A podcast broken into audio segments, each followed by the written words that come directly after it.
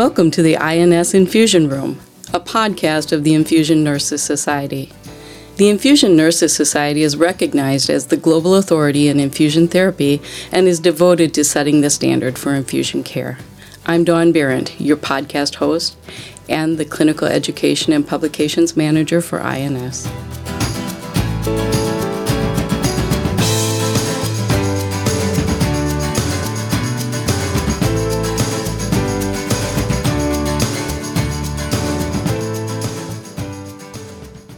Welcome today to our podcast. My guests today are Ellen Mars and Lori Brown. Now, Ellen Mars um, has received the INS Innovation Award, and Lori was her nominator. So, welcome both Lori and Ellen. Thank you. Hi. Very good. Now, Lori, I'm going to start with you. You were the nominator here, and I'm going to have you, first of all, tell us a little bit about you, your practice, and then tell us why you nominated Ellen for this award.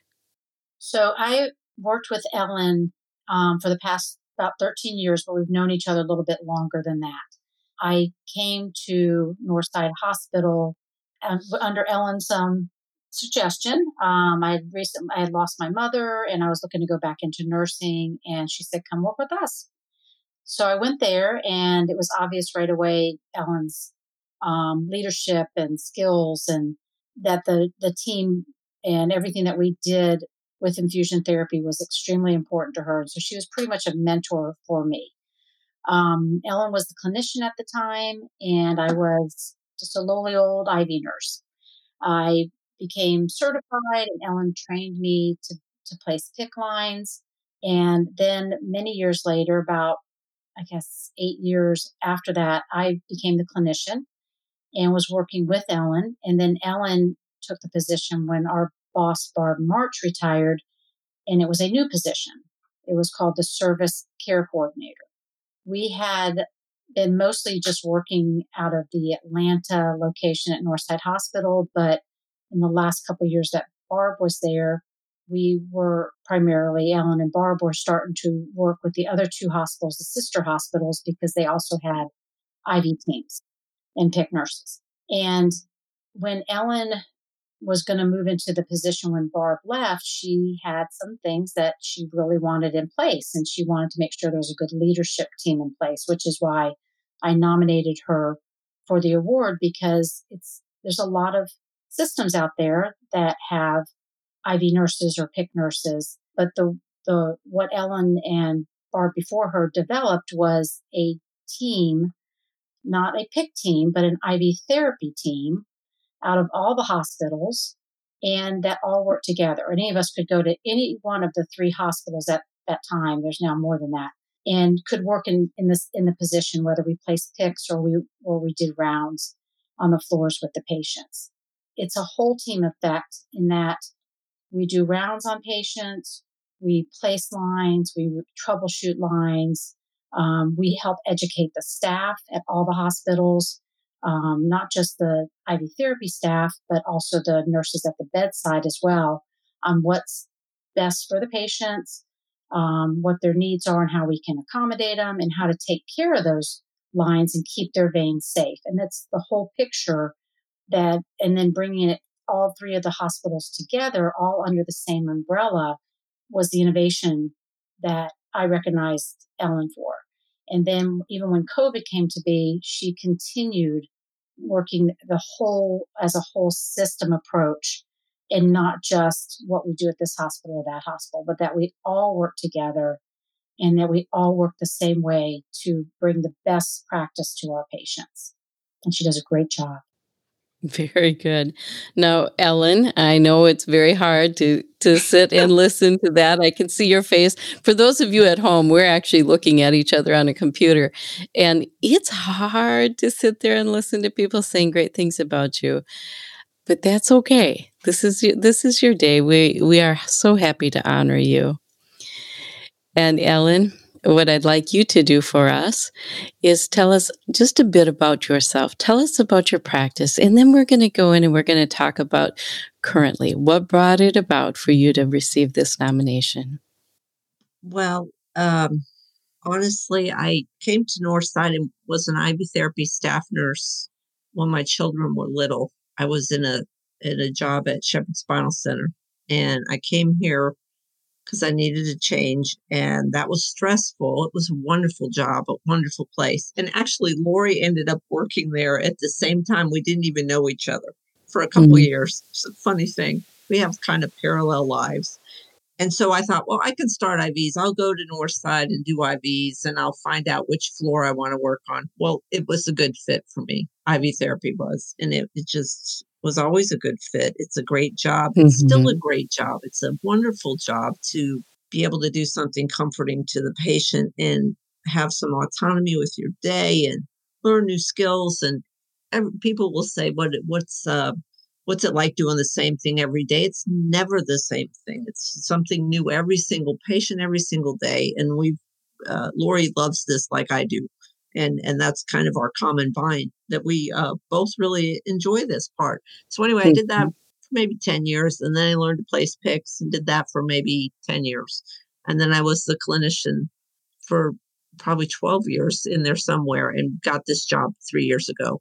But um, this hospital and our leaders here, including Barbara, who who was the boss of this team for like 28 years, wasn't she, Laura? Yeah. And before me, and and the boss that I report to now, who was Barbara's boss, have always allowed us to bring best pra- practice to the mm-hmm. forefront. Always. I remember going to INS in 2004 with Barbara March, and people listening to this will know Barbara March. And um, we went and we heard about ultrasound placed PICC lines and we were like oh my god can you believe that we're going to do that we want to do that and we brought that practice back and we decided a few things right off the bat. We decided we had to have two nurses at the bedside each and every time and we always have and we have always stuck to that and northside always supported that. We always said that's going to be the best way to do it and they were like do it that way.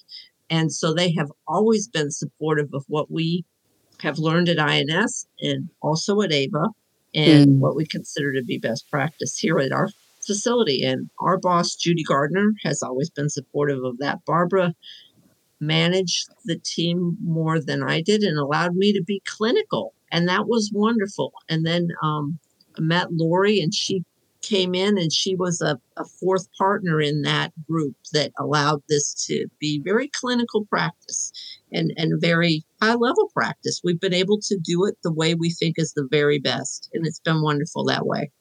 Excellent. I'm so happy to hear how supportive your organization has been for almost 30 years. Excellent. It really has. Excellent work. So, your nomination was for innovation.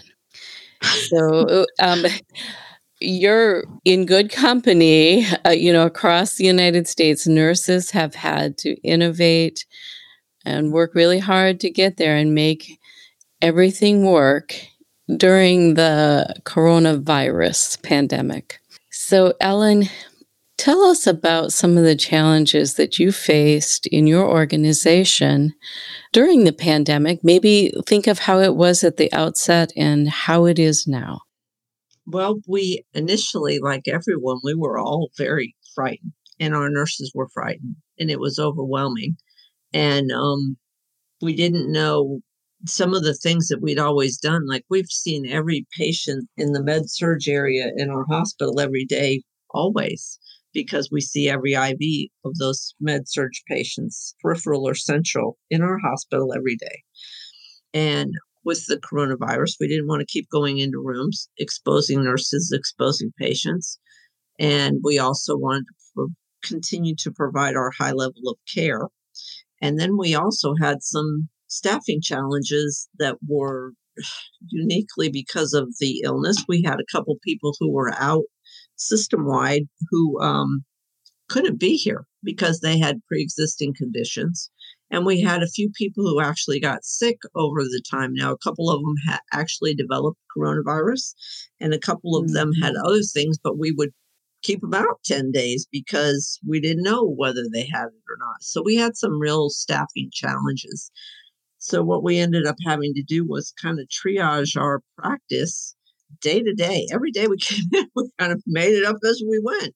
But our our primary thing was to see every single central line that we could see. And during the uh, highest part of the coronavirus pandemic, the the worst numbers that we had here in Georgia, we saw the patients every other day and we had an eyeball to eyeball conversation with the nurse taking direct care of the patient because those nurses don't see the things that we see when we look at a central line dressing. They just don't. But so we would say, is it intact? Is it sticking? And we'd go speak to them directly. It wasn't just okay to pass it off to them. So we did that for a period of time and we answered calls and saw, saw the other patients as best we could. So we had to do what I imagine they do in the emergency department every day.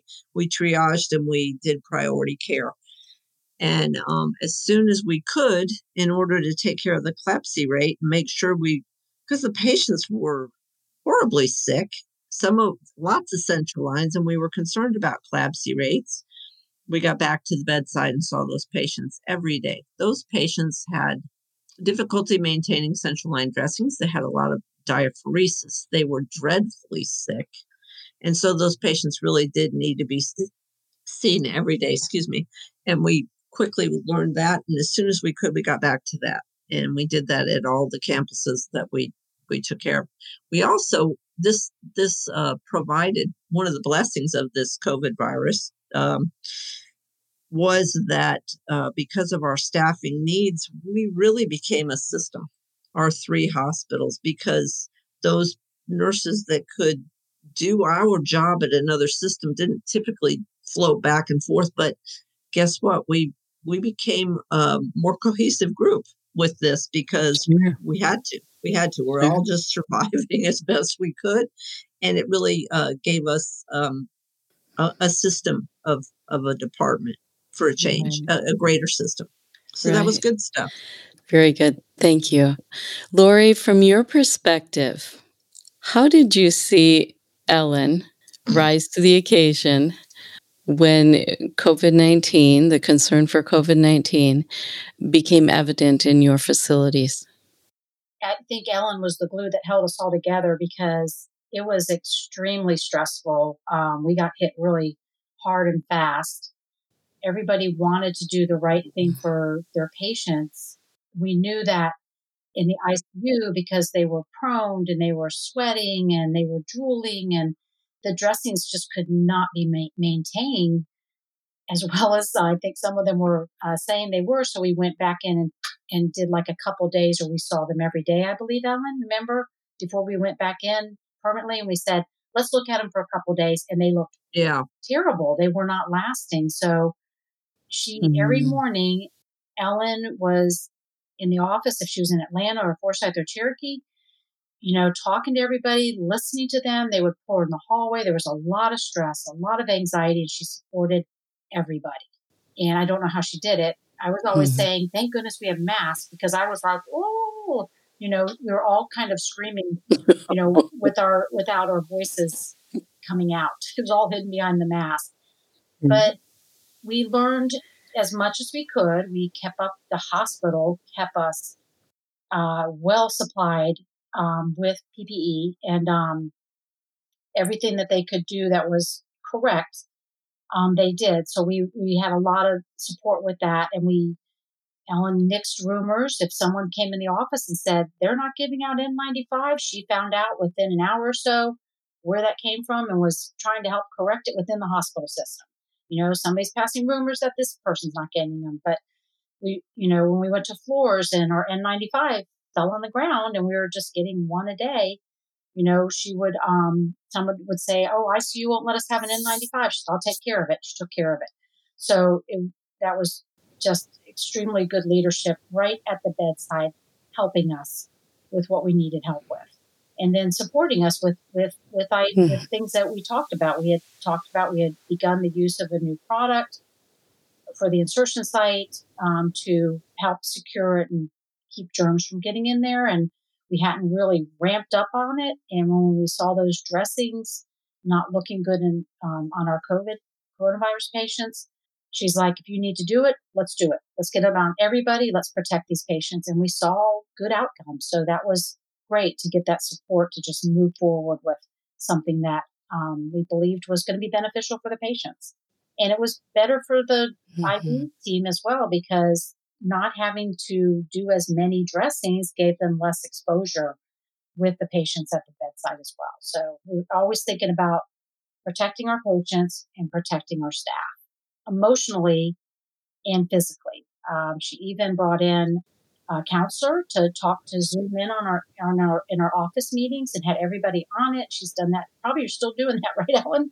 I've I've now moved, so I'm sure that's still happening. And um, mm. so that was very helpful for a lot of people. There was, as you can imagine, in that environment, a lot of stress.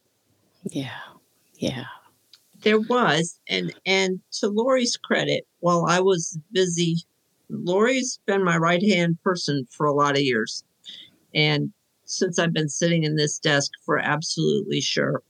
While I was handling staff staffing issues, she's investigating what's the best way to secure the dressing. What's the risk with this type of uh, illness for our central line patients?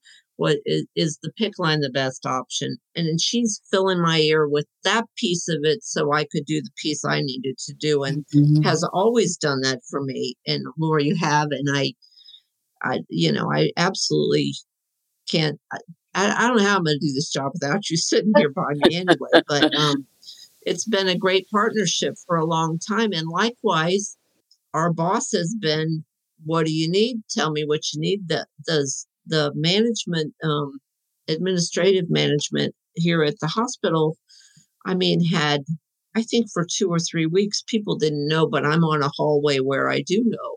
They were on conference calls for 12 hours a day. And it'd say, right. we had PPE throughout. And my family would call me and they'd say, Have you got PPE? Are you? And I said, Yes, we have it. Now, every day the, the mask might look different, but we had stuff throughout and they took good care of us. And um, I don't know, it was amazing. And our staff was amazing too. The, there was a whole group that has been here from the very start through all of this, mm-hmm. and they have way exceeded any expectations and stood in remarkably and and really seen some tough stuff and really come through it beautifully exceptional work both of you both of you. It's been a, quite an ordeal, and it's been a, a it's been wonderful to see nurses recognized as well, because you know we're we're not on it. Uh, I mean, we don't get a lot of thanks. We just do our thing, and nurses have been recognized beautifully this year, and that's one of those good things that came out of this miserable experience. that that nurses are appreciated for the really tough job they do every single day, and the world didn't know it. I don't think. Right, right. Tough before, tough during, and it's going to still be tough l- later on as well. It's not yeah, over. No. Um, right. So, you know, it isn't all of the time that we have something that's so cataclysmic as a pandemic to prove our leadership skills. But I know, talking to both of you, you both have uh, very distinct leadership qualities, but it goes way, way, way back. So let's let's go back in time, and let's talk about some things that you changed, um, some innovations, some ways of managing patient care that were different. So, for instance, you mentioned using ultrasound to place a PICC. I mean, in 2004, yep, that was that was new news and now it's almost it's just pretty much standard you know mm-hmm. we, don't, we don't we don't place PICCs without ultrasound um, let's talk about the innovative ways that your team has been led over the years and the changes in practice that you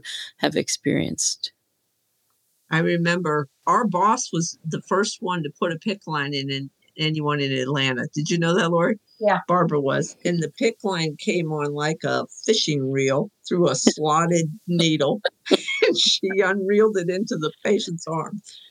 And then um, I remember watching more experienced nurses when I was early years in IV therapy, and they scrubbed a little bit, threw a couple towels around, shoved this big needle in the antecubital, and peel away sheath after the PICC went Oh, in. And peel aways. I remember before ultrasound what our success rate was. It was like 40%. 40%. And we would have and we would do about 40 a month and it was a big deal. And we started doing this and um it was amazing. We actually taught a couple nurses from a couple different hospitals. I'll be quiet about that, but we did. We taught other nurses in hospitals around Atlanta, and um, it was really very exciting. We were on a local chapter. Uh, there were four or five of us that were in the local chapter on the board for years. Barbara was for years. Then she dragged me in, and I was for a couple years, and other people too. And um, being in as a part of INS all those years was fabulous. We had networks. We could pick up the phone and say, What'd you do about this? We shared supplies with St. Joe's across the street when we ran out of PICCs. We'd we'd run them across the street to them and they'd send them back to us. I mean, things have gotten big and different, but um, the local chapter was huge in helping us develop. And we went to INS all the time. Every year Yeah. we'd try to go. We went to the annual um, educational conference and, and eventually AVA came around and we go to that as well. But INS, the standard of practice, we use that to develop our policies. And that's been our, we're like, where's the, the 2021? We want to give it to us. We're ready. It's on its way. It's on its way. I Yeah. know, I know, but um, so yeah, so we we did that, and we we tried. We would see all of the products at INS. We've tried a lot of stuff over the years. I don't even want to. I I can't. I don't want to say too many, but we use midlines now that we didn't use before. We uh, we're thinking that going forward, might we might look into uh, trying to have nurses place IJs, physicians, even Mhm. um, radiology. That they don't want to do that. They want to do interventional radiology. Wants to do interventional radiology, not place lines. And so Right. we're going to keep this keep this going here, I think, and keep moving forward. Right now, lots of our nurses, almost all of our nurses, we're trying to get them up to speed with ultrasound PIVs. Here's something we did too that was really a this was innovative. We we wanted a market differential for being IV therapy. We wanted a specialist pay like critical care gets, like oncology gets. And and the hospital gave it to us. And we agreed to make sure that all of our nurses got nationally certified. And they are. They have a couple they have a couple years to get it done, but they have to do it.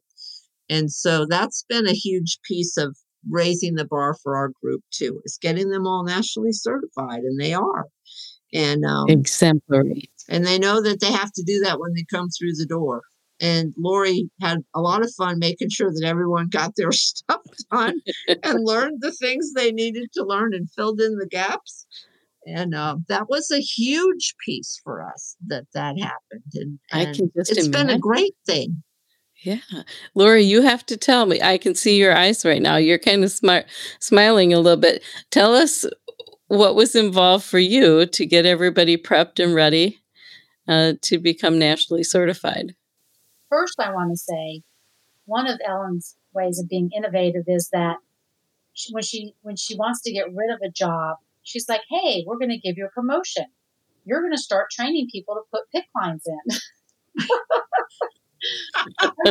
All excited, and then and, and then so I got that job, and I'm like, "Wait a minute, be careful what you wish for." But but um, that that just leads into you know getting everybody ready as best as I could because honestly, some of the testing changes and the material you have doesn't match the new testing. And uh, and Ellen and I both have AVA and INS, and it's it, I'm just kind of like study all of it because you need it anyway within your job. But trying to get them ready, we got we got we get book, booklets for them. We, we go to the education department and say, hey, you're paying for other nurses to get trained through classes, you know, for med surg and ICU. You, how about us? We're, we're required to be certified. So getting them, the education department of the hospital to help pay for some of the cost instead of it coming out of our budget or out of our nurses' pockets. That way, just printing up the CDC guidelines for them. You know, it's like 50 some pages. And I'm like, here's your little booklet. This is what you need to study. but also um, one of the things Ellen brought forth too is like trying to also help to pair them up with somebody who's taken the test before. Um, it gets hard when, when mm-hmm. I've taken the test back in 2008 or 9 and then even 14 and then now it's like oh what was on that test well that's like seven tests ago you know it's all changed but constantly just mm-hmm. pulling articles and leaving articles out for them that are more updated and talking about new products and and just maybe to ad nauseum um, talking about what's going on in vascular access. Oh this is what i read. I'm, I'm constantly reading and learning and trying to bring that stuff back or typing up a memo and saying new things that we have going on or, or putting up information up on a board. We have slots in the office where it's all this things that we've started doing. We've started the nurses on one of our floors are doing aquapheresis, and so they're working with those type of patients as well, and you know, working with dialysis lines. You know, the dialysis you don't have dialysis nurses in the hospital all day long anymore, so you have to you have to have somebody that they can fall back on when somebody shows up in the ER in the middle of the night and they need to have their dialysis or after five o'clock have the dialysis line uh, cath load and you know scooch off and go to get it removed the next day and and that stuff. So putting that together so that when that happens once in a lifetime, they know what to do. Or bloodletting. so we had a patient one time we had to, you know, remove. He had such high H and H, we had to remove a lot of blood from him. None of us had done that.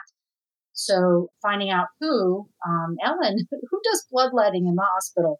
She's like, oh, they do it at the infusion center. So get, get yeah. going to the infusion center and saying, "Give me your information." Yes, the good old yeah, the good old infusion center. Yes, absolutely.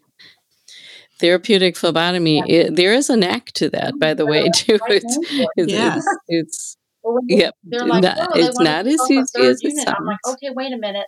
I don't think that's what we're supposed to do in such a short period of time. You know, just so we can get him surgery. Very good. I thought of something, Dawn, I wanted to make sure that I mentioned. And Laura, you'll remember that we wanted to make sure that part of what we do as a full service IV therapy team, and I wish, I, I mean, I wish I had a platform to sell this to everybody in the whole country, but you do right part- now. well, right. we participate in all the HAI committees in the hospital oncology, critical care, med surg, the in the big meeting as well, and we're we're involved in that because when the CLABSI rate goes up, they want to know what's going on, and so we're involved in that, and we mm-hmm. participate in interdisciplinary rounds and line necessity, and make recommendations about what's the appropriate line. I think the trend, um, and it's probably partly financially based, is to just pay nurses to put your PICCs in. And the physician orders a dual PICC, and the single lumen's appropriate, or the triple lumen's appropriate, or a port is appropriate. But we have a voice to all that because we're participating in all that. They know us whether they want to or not. They've they've learned how to, and and and we have a voice for that, and that's uh, that's been a valuable thing in helping us take care of patients and meet their needs as they are at the moment rather than just follow an order. So that's been a part of what we do here that's a little different, I think, is is mm-hmm. participating in those com- committees. And and kindly those managers on some of those in some of those departments have been like, oh my God, I don't like our rates and blah blah. And over the years they've pulled us into those things. And then the other one hears about it, we get pulled into that. So we've the the hospital's been welcoming that way because we do we have a we can make an impact that absolutely, way absolutely it, it, that impacts so many things so many populations and you have a voice and a choice, the ability to help select products, the ability to help problem solve, and you become more and more indispensable until finally they say, Where are those IV therapy nurses? We need them at the table. So, um, right. Um, yeah, very, very good. Because it's not a, it's intangible. So it's hard to, to measure that in dollars and cents just in the moment. But over time, it becomes obvious. But that's that's the hard sell. Yeah. So we're we're really going to need to close up on our conversation here today, but what I'd like to do is ask each of you one more question and I would like you to speak to the nurse who's considering doing a similar thing that you've done. You've you've stepped out of a role that you've had in the past and you've moved into the infusion therapy realm. You are um, as you guys place it, the IV team, the IV nurses. I've heard you refer to your your group in several different ways, but you're talking about a body of knowledge and a level of skill that few people possess. What would you say to someone who's considering moving this direction? And what would you advise as their next step? So, Lori, I'm going to start with you and then we'll move to Ellen. First thing I would advise is um, if you don't know it, find it out. Um, so if you're if you are going to have a conversation about with a physician about why this or say you're in the ICU, why maybe midlines are not something that we're going to just put into everybody, two and three midlines. You need to bring the information and the literature to those physicians because they do think in that way. Or if you don't have it at the time, let them know. So, you know, I'm going to look into this, but I'm going to get back to you and then follow up with that because um, they will re- respect that if you bring them the information, the information is correct and up to date. So that's important that you're, you don't just get your certification and then, you know, not continue to learn. You need to continue to learn. It changes every day. Coronavirus changed a lot of things for caring for patients with central lines. Hmm. And, um, yes. and get to know everybody in the hospital. Um, I had a really good relationship with the PA and IR. Uh, we all had good relations, Ellen, you know, with our materials management so that we made sure we weren't forgotten. And we have good relationships with the clinicians and the supervisors on all the floors, talking to them all the time, making sure they know that we're around, give that they can call us at any time. That was frequently, you know, Ellen, Lori, phone call, phone call, you know, just have a question. Sure. I mean, I remember one time Ellen saying to me, so I'm going to get them to stop asking you all these questions. I said, that is the best and the easiest part of my job is answering questions. You know, so learn how to answer questions good for you clearly and if, and get back with them if you don't have the answer, you know, because that is important. Mm-hmm. Okay, Ellen. Well, I do think this is the best job in the world. That it that it is uh, you get to be a team player, work with the team, but you also get to have autonomy. You get to be with patients, but you're not there for 12 hours, three days in a row with the same patients, which didn't work for me forever. Um, but there's always something new to learn. A lot of the nurses that come to IV therapy are in the middle of their career, and so they've mastered assessment and some med surg skills, and now they're we we often surprise them by teaching them PICCs and ultrasound PIVs, and I think they think they're coming into something easy, and they are like, "Whoa, this is pretty challenging." Absolutely. It's a cool thing to be able to contribute to that, though.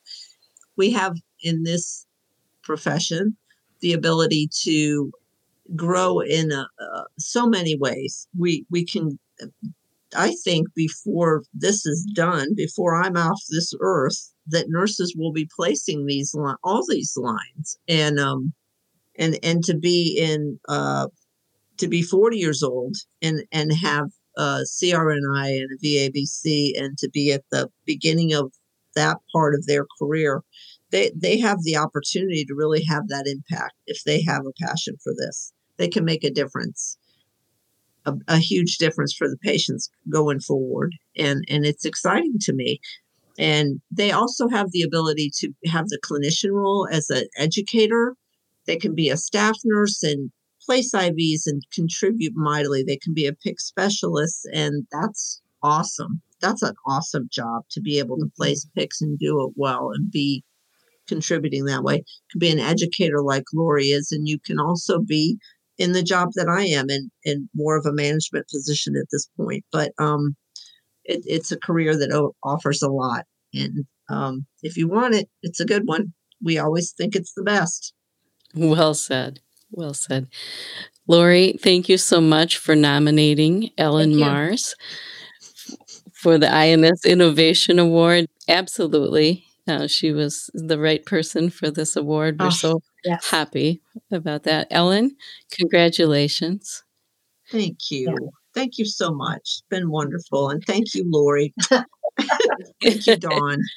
It's so great to recognize excellent work, exceptional work. And Lori, I know that you've got more stories to tell too. So I'm going to drag you back here someday and we're going to talk about what you're up to in Florida, uh, what's on the education front down there.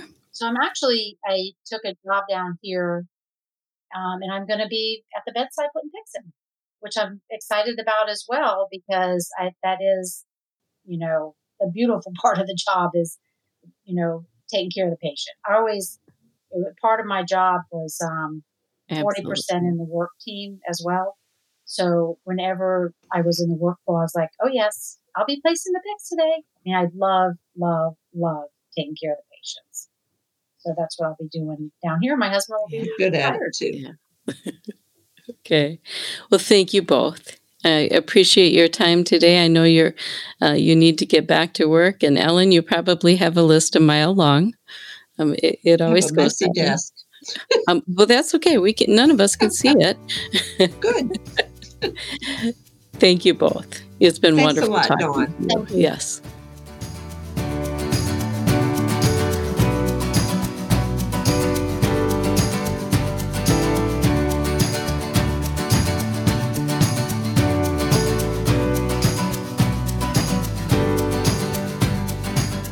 This concludes this episode of INS Infusion Room, a podcast of the Infusion Nurses Society. We welcome your comments. You can reach us at infusionroom at ins1.org. That's infusion room at ins1.org. Thank you for listening.